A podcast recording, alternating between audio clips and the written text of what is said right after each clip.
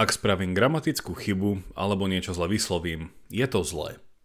Podobne, ak vykonám väčšiu či menšiu nespravodlivosť od podvádzania, krádeže či vraždy, tiež je to zlé. Podobne je zlé, ak v reštaurácii nahlas chlípem horúcu polievku, alebo ak idem na červenú, alebo vediem bezcielný život, v ktorom stagnujem a nič, mohli by sme povedať, prospešné pre seba a druhých nerobím.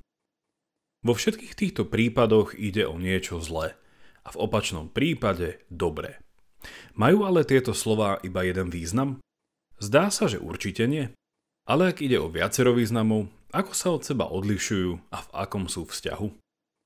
Odpoved na tieto otázky sa nachádza v rozlíšení medzi mravom, morálkou a etikou, na ktoré sa pozrieme cez myšlienky súčasného českého filozofa Jána Sokola.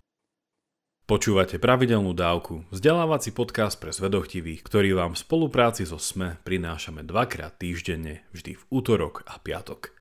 Ja som Jakub Betilský a v mojich dávkach sa pozerám na svet očami filozofie.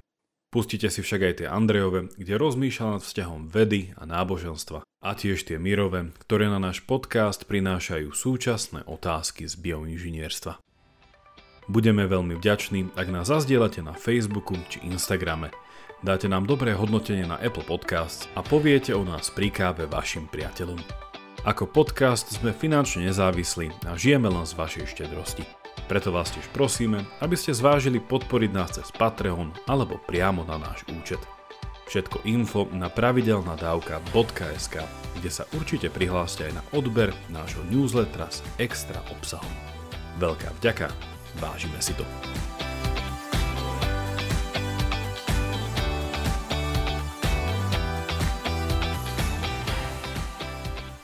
Jan Sokol o tomto rozlíšení píše vo svojej knihe Etika, život a institúce z 2014. a tiež o ňom hovorí vo viacerých prednáškach. Všetky linky nájdete v popise tejto dávky.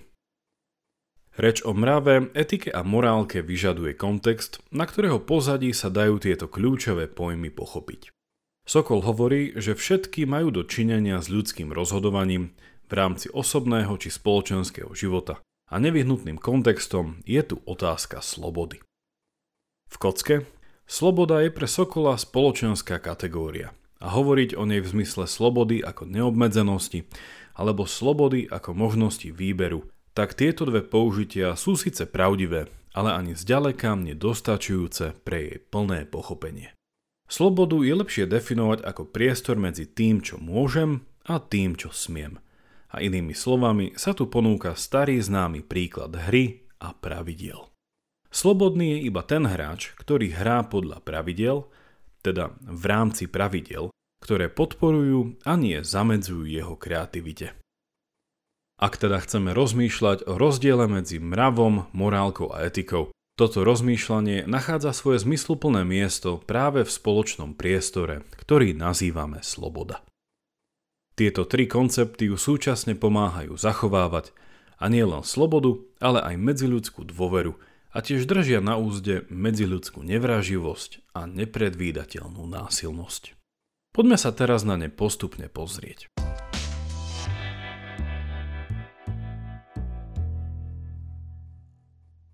Podnadpis dnešnej dávky je paradoxný.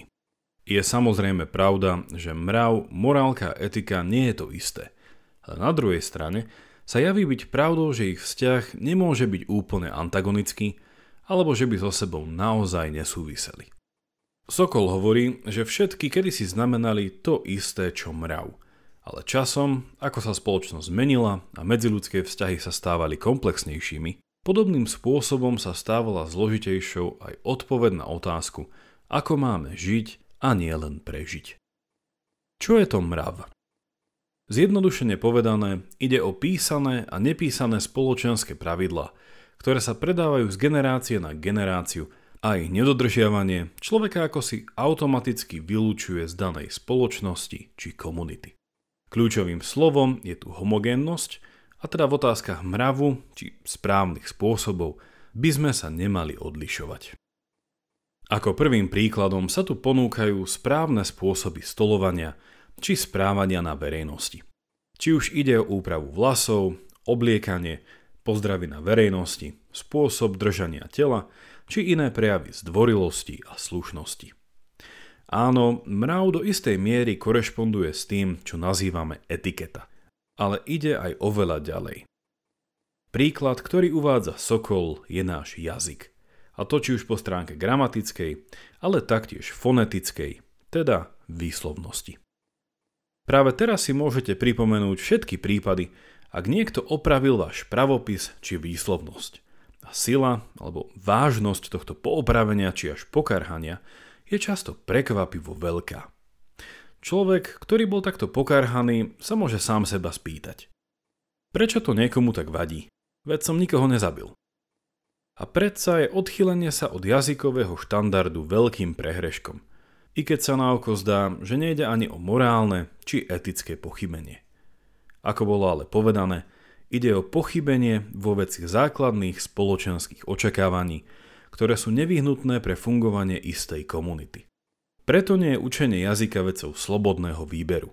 Keď sa deti učia materinský jazyk, či už doma alebo v škole, Ide o proces ustavičného približovania sa k zdieľanej norme.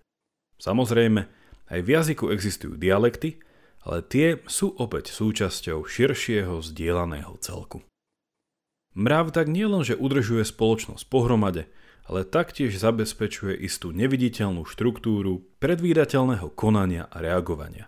A to vedie k zdieľanej dôvere, čo zabezpečuje, že druhého nevnímam ako nepriateľa, ktorého sa musím báť.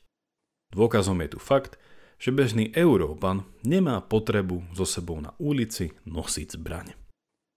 Prejdime teraz k morálke.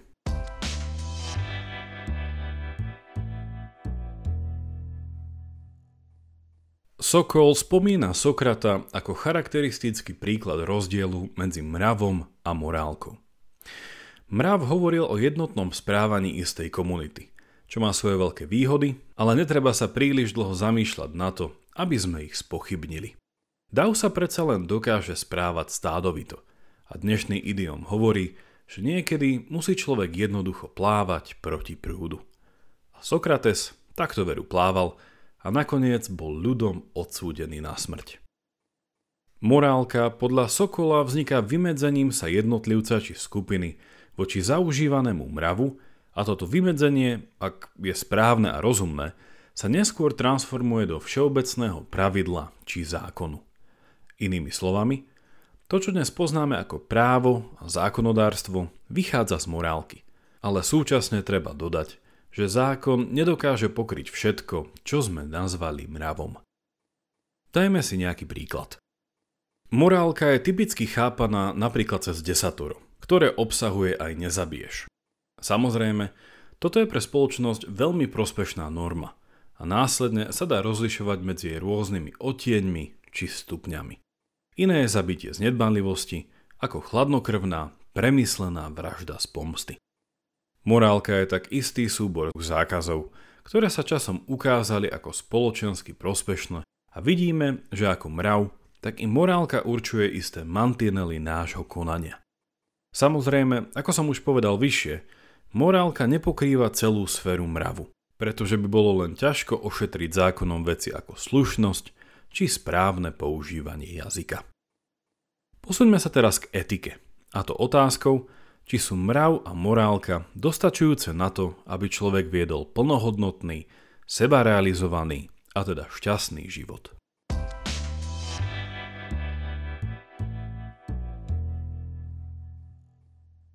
Do istej miery je správne povedať, že o mrave a morálke môžeme uvažovať ako o mantineloch, ktoré vytvárajú už na začiatku spomínaný priestor pre slobodu.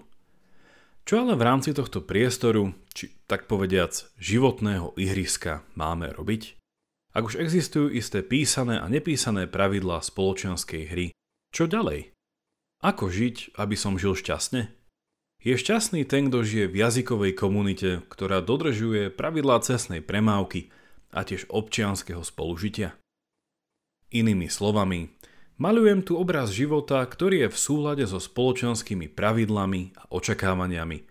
Život človeka milión, ktorý je skvelou súčasťou politického úľa, ktorému nemusí na prvý pohľad nič ku šťastiu chýbať. Pre aký cieľ ale takýto človek žije? Ak je jeho najväčším cieľom dodržiavať morálne a právne pravidlá a naplňať mravné očakávania, je naozaj šťastným? Sokol otvára tému etiky cez Aristotela, ktorý rozlišoval istý druh rozhodovania medzi tzv. dobrým a lepším.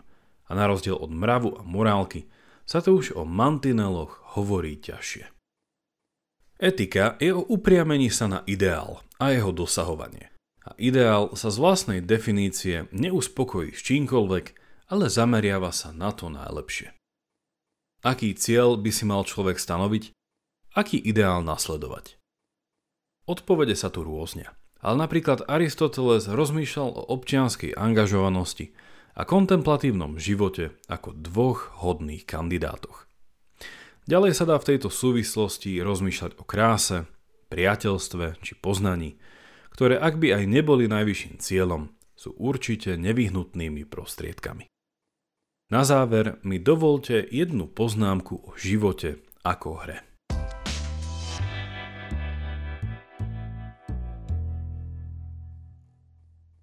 Sokol veľmi dobre rozlišuje, pokiaľ až siaha platnosť analógie medzi životom a hrou. Ak sa zamyslíte nad ich rozdielom, pri hre sa zvykne povedať, že nejde o život – a je to práve otázka smrti, ktorá dodáva nášmu dnešnému rozmýšľaniu o mrave, morálke a etike dobrú bodku. Ak som na začiatku hovoril o slobode ako kontexte pre dnešné dúmanie, o otázkach mravu, morálky a etiky sa nedá nerozprávať aj so zretelom na smrť. I keď to znie ako kliše, je potrebné sa spýtať nasledovné. Za ktoré hodnoty sa oplatí za istých okolností položiť život? Samozrejme, slovo hodnota nevyhnutne nesie ekonomický význam a Sokol trefne hovorí, že hodnota je sedimentom mnohých hodnotení a treba sa skôr zamerať na samotné hodnotenia a na základe čoho ich robíme. Namiesto hodnot by sme tak mohli skôr hovoriť o princípoch. Ak by som teraz preformuloval moju pôvodnú otázku, znela by jednoducho takto. Existuje dôvod, prečo umrieť? Ak áno, potom existuje aj dôvod prečo žiť a osobne verím, že toto je jedna z otázok, ktorá viedla k rozlíšeniu medzi mravom, morálkou a etikou. Ďakujem za počúvanie a ak ste prišli až sem, chcem vám prezradiť, že na môj rozhovor s profesorom a filozofom Jánom Sokolom sa môžete na podcaste v dohľadnej dobe tešiť. Ak máte ohľadne dnešnej dávky nejaký koment alebo otázku, Napíšte mi ju buď cez našu facebookovú stránku alebo e-mailom na jakub zavináč pravidelnadavka.sk Už len pripomeniem, že pravidelnú dávku môžete odoberať v podcastových aplikáciách ako Apple, Google Podcast či Spotify. Ak neviete ako na to, choďte na pravidelnadavka.sk, kde nájdete jednoduchý videonávod. Teším sa na vás na budúce, buďte zvedochtiví a nech vám to myslí.